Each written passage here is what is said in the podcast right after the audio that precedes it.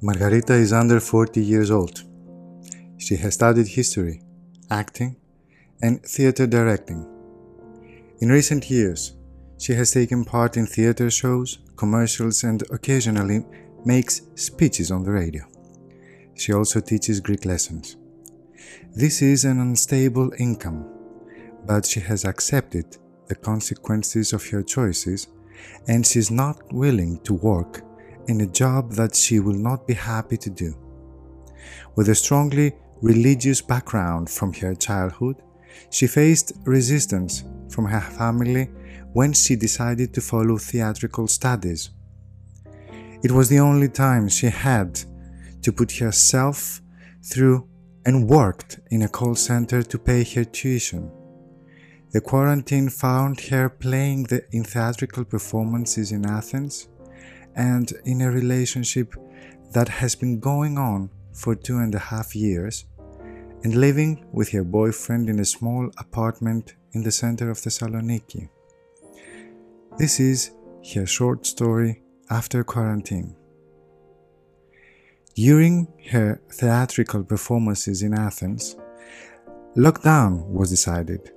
The performances were cancelled and Margarita returned to Thessaloniki.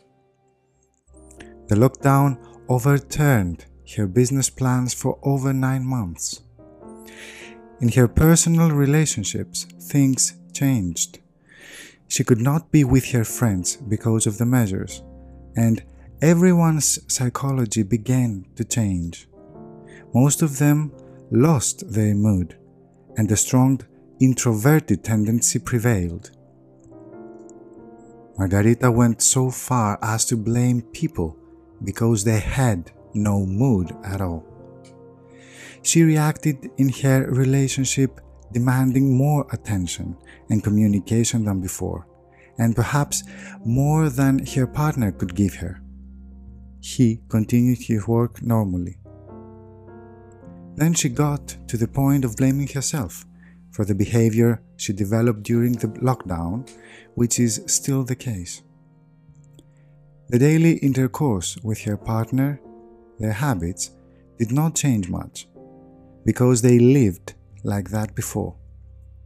The external situation changed and its effect on the couple's psychology acted as a Trojan horse for her relationship. Surely now Margarita thinks that she could have managed the new situation differently. The lockdown was a hard lesson that negatively affected the liveliness of everyday life. Even now, she can see the fatigue left by the lockdown on the people around her.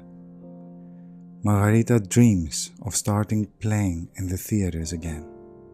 She hopes to find her lost mood for life.